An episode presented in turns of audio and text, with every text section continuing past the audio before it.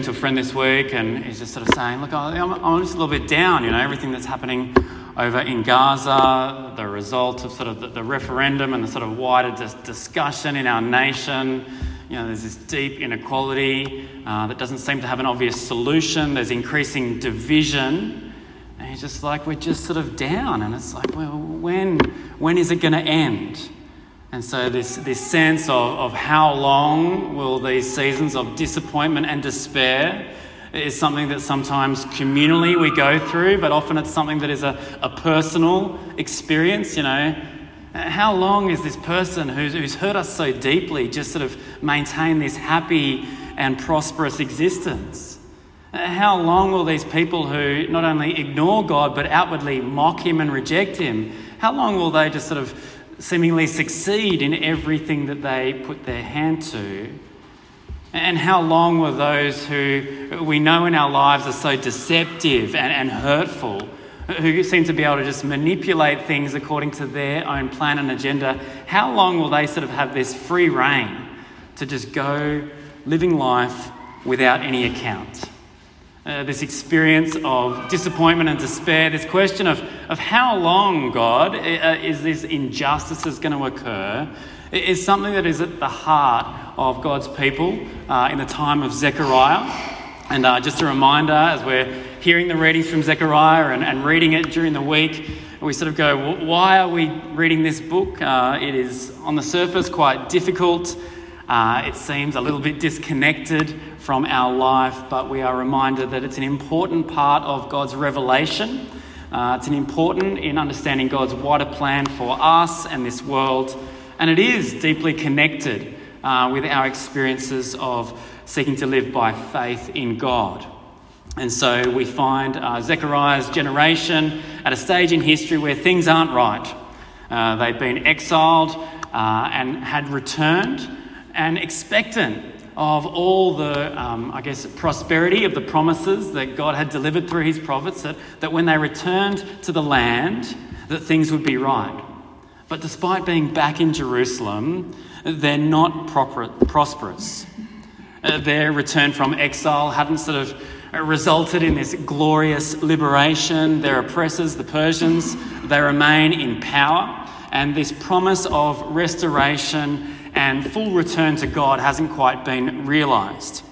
And, so it's in this setting that God speaks to and through Zechariah uh, to his people who are struggling with disappointment, where their expectations haven't been met. And uh, one of the parallel prophets, uh, Haggai, gives us a bit of a picture of that in uh, Haggai chapter 1, verse 6. It says of the experience of God's people, they'd planted much but harvested little. You eat, but you never have enough. You drink, but you never have your fill. You put on clothes, but you are not warm. You earn wages only to put them in a purse with holes in it. And this is a picture of God's people at that time. It's a picture of disappointment, unrealized expectations.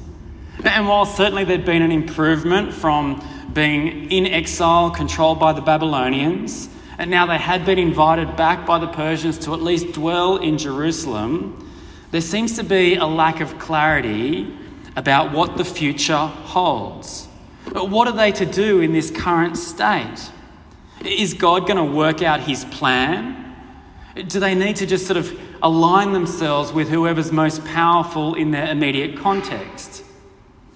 How is God going to realize his promises? And so God's people are wrestling with disappointment, seeming inequalities. They are experiencing the judgment of God for the sins of their ancestors. But seemingly, the Persians who are ruling and reigning as they please are just going about however they like.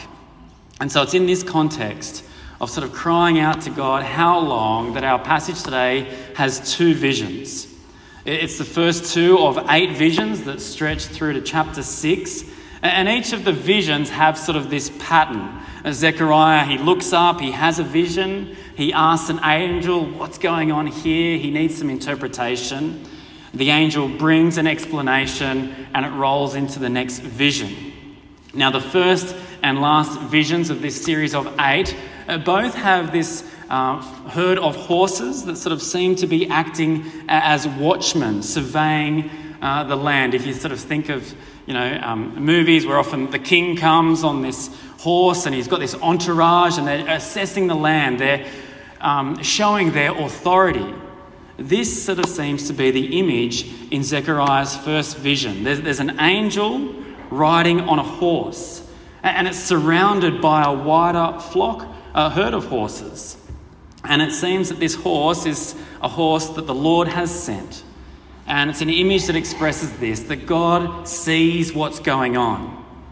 And so there's a, in verse 9, there's an interpreting angel.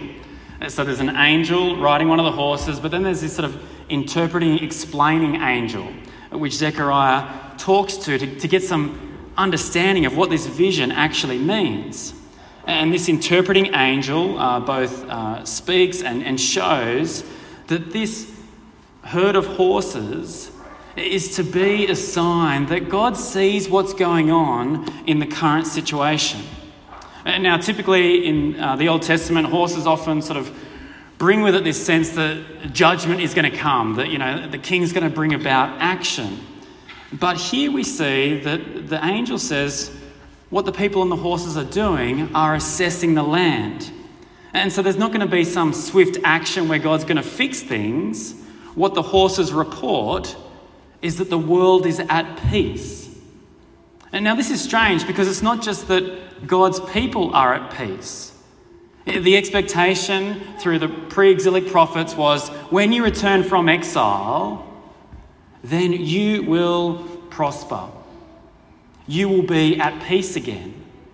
But as the horses survey the land, they see that everyone's experiencing peace and happiness. And so this vision and their current reality seems to be a contradiction of what the prophets had said. It's a picture of everyone being at peace, everyone getting along, everyone happy with the status quo. And so the question then for God's people has the Lord forgotten the promises that He made? And perhaps then the deeper question under that, while everyone is peaceful and happy, is there any difference in being one of God's people at all? You see, despite returning from exile, as they experience this life that isn't as satisfying as they had hoped, the question is to God, how long is this going to continue? And this question of how long will there be this disparity between what you've promised and what I'm experiencing is a question that all of us navigate life with. Something that followers of Jesus can relate to right now. Uh, when those who hurt us directly remain happy, when those who mock God prosper, when those who are deceptive are able to evade justice, Lord, how long are you going to allow this to occur? And so the horses observe peace. Now, now, peace is something that humanity desires. Let's make the world a happy place. Let's just try and get along together. Now, it seems desirable and noble thing to aspire to, doesn't it? That we're all just at peace, that we're all happy. But often it's just sort of like a bad paint job trying to cover up some deeper problems. As you know, Helena and I have been looking at houses this probably past year, and one of these places we are serious at looking at, we got a friend come in who's a building certifier, and we're a bit concerned about some water. And he went into this other room, and he's like, pulls this wardrobe out, he's like, yep, there's major water damage there. But you know, they tried to sort of cover it up with a lick of paint, jam a wardrobe in front of it, and hope that no one would know the difference. And so is with this idea of pursuing peace for peace's sake that we think we can sort of just look over these injustices and infractions that lie beneath the surface. You see, this image of horses going and observing peace. It could be a prophecy for Sydney today. We live in one of the most peaceful cities, really, not just in the current global environment, perhaps in the, in the history of the world. But you don't have to scratch too deep beneath the surface to, to realize that there's a whole range of hurt and pain, whether it's the odd sort of bikie war that gets out of control or the domestic violence that becomes apparent, human trafficking that is so pervasive across our city, financial fraud, political corruption, family estrangements. Sure, it seems like people on the surface are, are getting away with whatever they want, uh, posting social media photos with them happy, good looking, and wealthy. But surface level peace doesn't assume God's approval. And, so the lament for God's people seems to be these Persians are just getting away with whatever they want. We are experiencing a distance of relationship as a result of our ancestors' sin. God, where are you in this? How long is this going to continue? When will justice prevail? If we think about this generation, they were born into punishment, they were raised in exile. And sure, the Persians were used as part of God's plan to overthrow the Babylonians, and it has improved the fortunes of God's people somewhat. But the Persians are ignoring God. They're defying Him. They're living as they please. How long will God allow that to go unpunished? And so God's people here are disappointed. They're frustrated. And it seems like the angel in the vision relates to that experience. It's the angel who says, How long will God withhold mercy for his people? Now, what is mercy? Well, it's compassion towards someone who's wronged you, isn't it? It's not exercising punishment that's within your rights to bring. But what does it mean to withhold mercy? Have you ever experienced that? Well, isn't it when you punish someone for what they've done? Whether it's giving them the silent treatment, stonewalling them, ghosting them, holding bitterness, cutting them off. Life without mercy is pretty unpleasant, isn't it? And it's not because we deserve mercy. But because we sin so much that when people aren't merciful towards us, people whom we care about, then we have this horrific experience of living, reaping the consequences of our actions. And so, when you've hurt someone, when you have obviously wronged them, and they don't want a bar of you, they don't want to engage with you at all, they don't want to even consider walking down the long path of reconciliation as they withhold mercy. Isn't it us who often cry out, How long are you going to keep this up? God's people have been experiencing judgment through exile. It, was punishment for disloyalty towards God.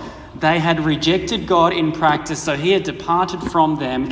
They've reaped what they have sown, and now they lament. When, Lord? When is this going to end? When will these nations who currently rule us and reject you, when will they have a turn at receiving their just deserts? It's a lament, it's a cry for their despair to end. And it's ultimately a plea to God to reverse things, to bring about change, to bring about the restoration that you promised to bring. And so, how does God respond to this lament of the angel? Well, verse 13 God responds with kind and comforting words.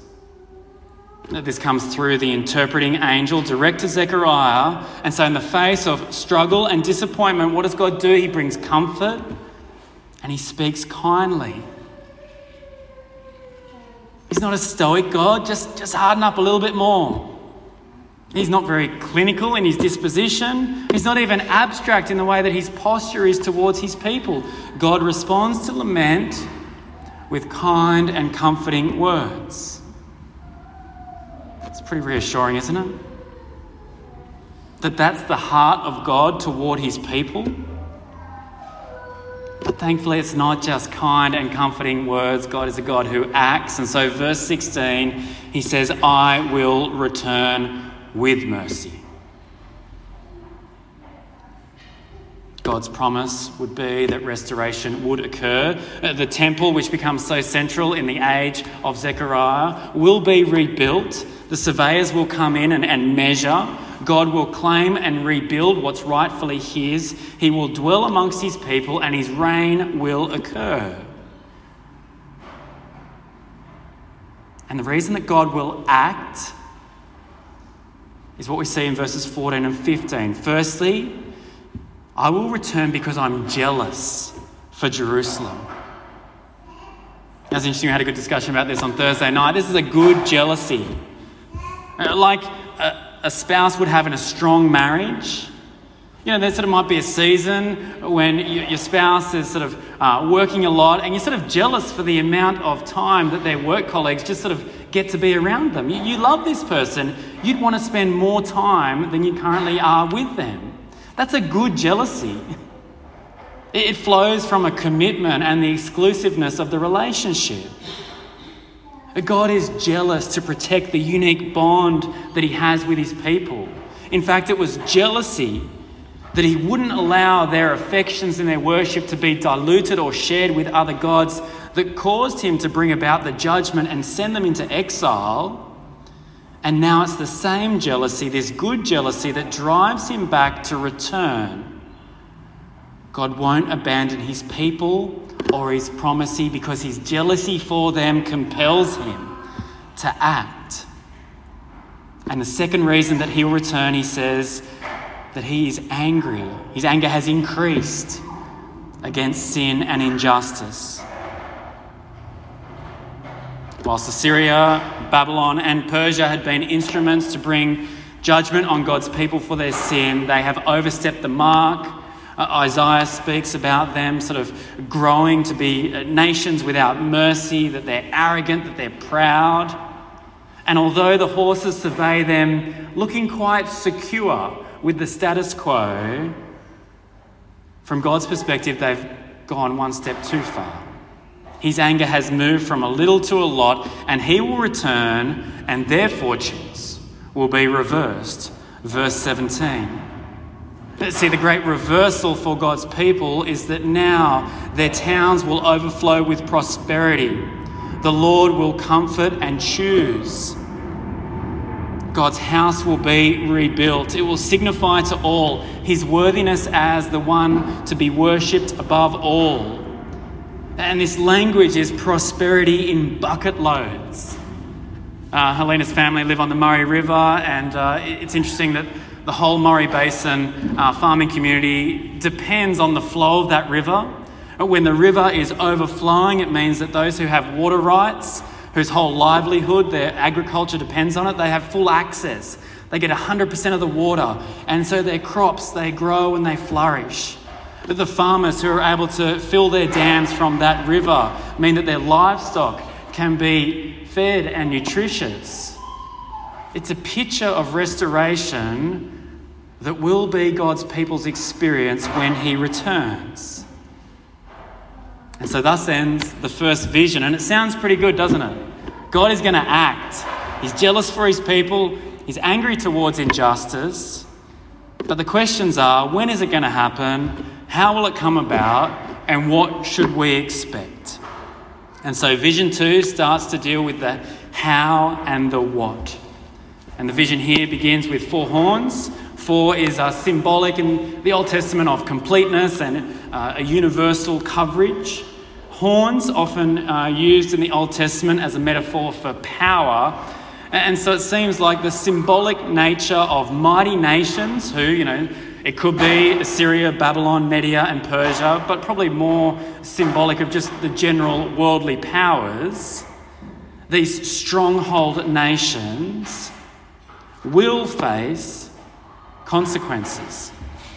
And so these horns, whether it's uh, acknowledging the present reality for Israel or it's retrospective referring to the past, are now going to face four craftsmen, the tradesmen and they're coming to restore.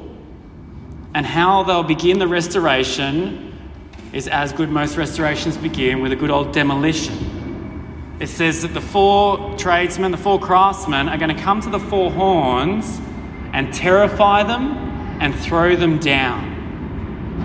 Now, it's unclear exactly who the immediate craftsmen are.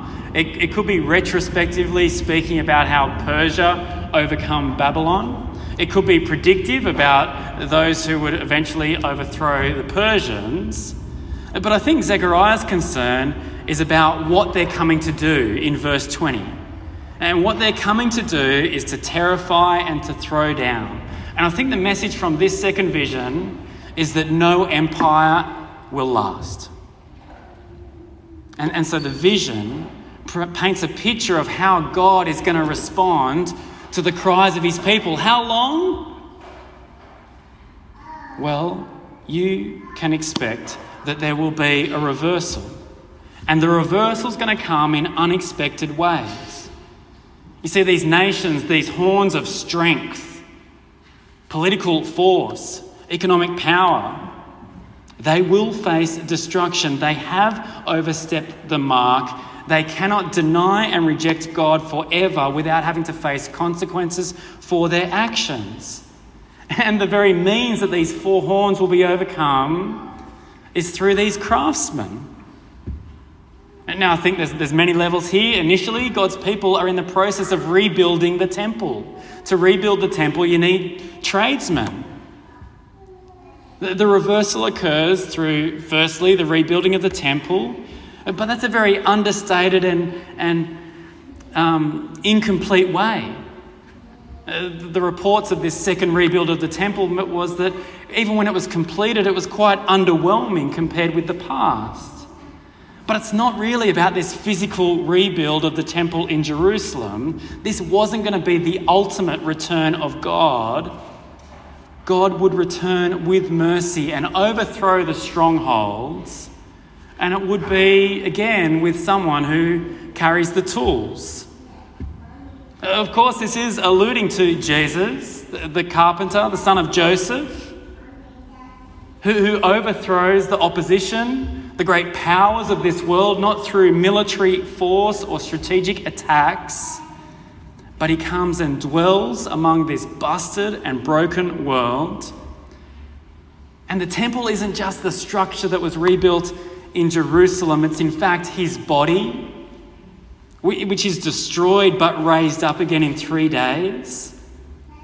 And so Jesus is in the business of building um, a temple that no hands could make and then there's this picture that, that Jesus says those who come to him in faith, their body becomes the temple of the living God. And so there's this progression of the great reversal, how God is going to deal with the oppressive forces against him, is he's going to rebuild a new structure, a people who will last, who will be his and whom he will dwell within. And so, those who are followers of Jesus are the very temple of the Holy Spirit. We read in the New Testament that we are being built up into a royal priesthood, building one another up, building ourselves on the cornerstone that is Jesus. This is the great reversal that God is doing. His return that brings justice on sin. It's an affirmation that God returns with mercy. He returned with mercy when he came and dwelt through Jesus. And it's through Jesus' death that the way is made for those to return to him. As we come to him in repentance, in crying out that we need his mercy, we are guilty admitting that we are unworthy, and then as we trust in the mercy that He has given in of Himself, we now become the very dwelling place of God. And so we live now in this time where we hold on to the promises made and look forward to the fulfillment that is yet to come. It's sort of this now but not yet rhythm. Uh, the kids are doing it in kids' church. They're going to sing to us in, in a few weeks. This now but not yet. The not yet is the full restoration. You know, two of my neighbours right now have got no back to their houses. The guy over my back fence has had a knockdown for three weeks, but across the road, they demolished the back of their house at Christmas last year and haven't been able to rebuild it. They're waiting for things to be fulfilled. And in the moment, there's a whole lot of uncomfortableness and despair and frustration. And so, too, now, as we wait for the complete restoration, we can expect that we will look around at a society that looks very safe and secure, where there are many in this world who go about free and easy without a care in God, and they seem to be getting along just fine, don't they? In the face of experiencing and observing that, we are invited to trust that God isn't absent, that His mercy has been demonstrated, that now is the opportunity for rescue. But without us acknowledging our need, turning to God in repentance and faith, then retribution will occur, and the smiles, no matter how good looking they are, they will disappear. But for those who have security because of their faith in Jesus, there is hope. But it doesn't mean that disappointment and despair won't be our present experience. Personal disappointments at our failings, life in a broken world where, where miscarriage is common, infertility is rife, loneliness hurts, where we'll have oppressive bosses, toxic work environments, fractured relationships, families that are at war with one another, where we'll live where there's generational inequality and no obvious solution. But our hope at that point is that this isn't the end. The restoration that God is bringing about just isn't yet complete. And so it's right for us in the midst of disappointment and despair to cry out for mercy. And the comfort that we have is that God responds to our cries with kind and comforting words. And the great promise that we have is that He is jealous, that good jealousy for His people, and He's angry towards those who just reject and oppose Him forever. The great news that we have to remind ourselves on and to share to this broken world is that God has returned with mercy. There is rescue through Jesus. And there is the hope of that future day when prosperity will just overflow. A comfort will be fully experienced, and the security of knowing that we are chosen and loved by God is going to be undeniable. I thought I'd conclude with some words from Psalm 6. Lord, do not rebuke me in your anger or discipline me in your wrath. Have mercy on me, Lord, for I am faint. Heal me, Lord, for my bones are in agony. My soul is in deep anguish. How long, Lord? How long? Turn, Lord, and deliver me. Save me because of your unfailing love. The Lord has heard my cry for mercy. The Lord accepts my prayer. All my enemies will be overwhelmed with shame and anguish. They'll turn back and suddenly be put to shame.